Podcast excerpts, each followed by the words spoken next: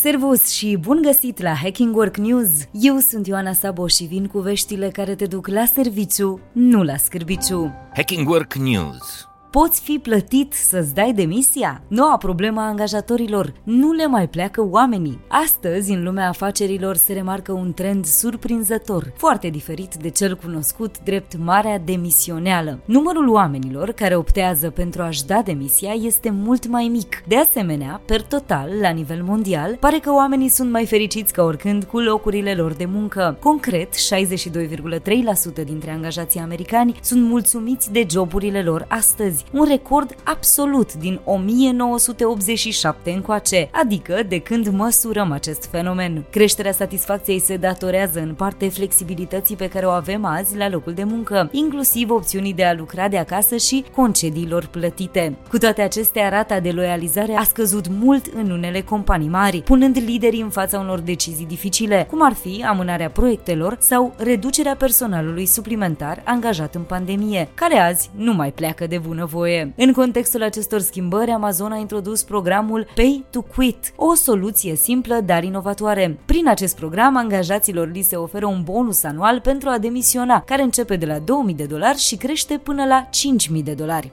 Jeff Bezos, fondatorul Amazon, spune că scopul este acela de a determina angajații să se gândească de două ori dacă doresc cu adevărat să rămână în companie. Experții subliniază că această strategie nu clarifică doar motivația angajaților, dar crește și productivitatea și loialitatea celor care aleg să rămână. Știrile Hacking Work tu mai pierzi timpul mâncând? O nouă tendință îngrijorătoare capătă tot mai mulți adepți. Față de anul trecut, angajații sunt astăzi cu 40% mai predispuși să renunțe la pauza de prânz pentru a munci. Aproape jumătate dintre ei omit prânzul cel puțin o dată pe săptămână, iar procentele pentru tineri sunt chiar mai impresionante.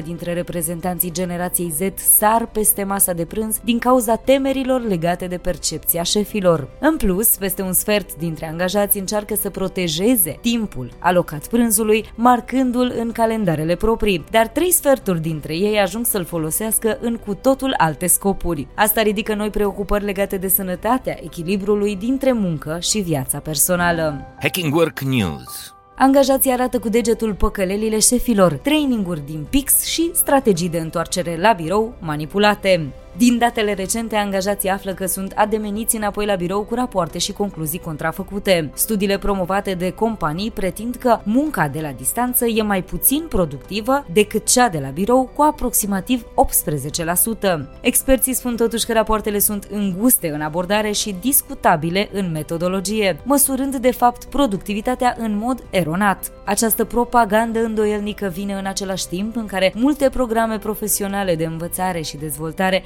esențiale pentru angajați sunt etichetate drept ineficiente de aproximativ jumătate din șefii lor. În consecință, peste 40% dintre angajați intenționează să plece în căutarea unor joburi care le oferă oportunități mai bune de învățare în următorul an, dacă acestea le vor fi negate de angajatorilor actuali. This is Hacking Work. Atât pentru azi. Eu sunt Ioana Sabo și îți mulțumesc că urmărești Hacking Work la radio, dar și online. Caută edițiile noastre complete de newsletter, podcastul și articolele de blog ca să mergi la serviciu, nu la scârbiciu. Să ne reauzim sănătoși, voioși și mintoși și data viitoare. Servus!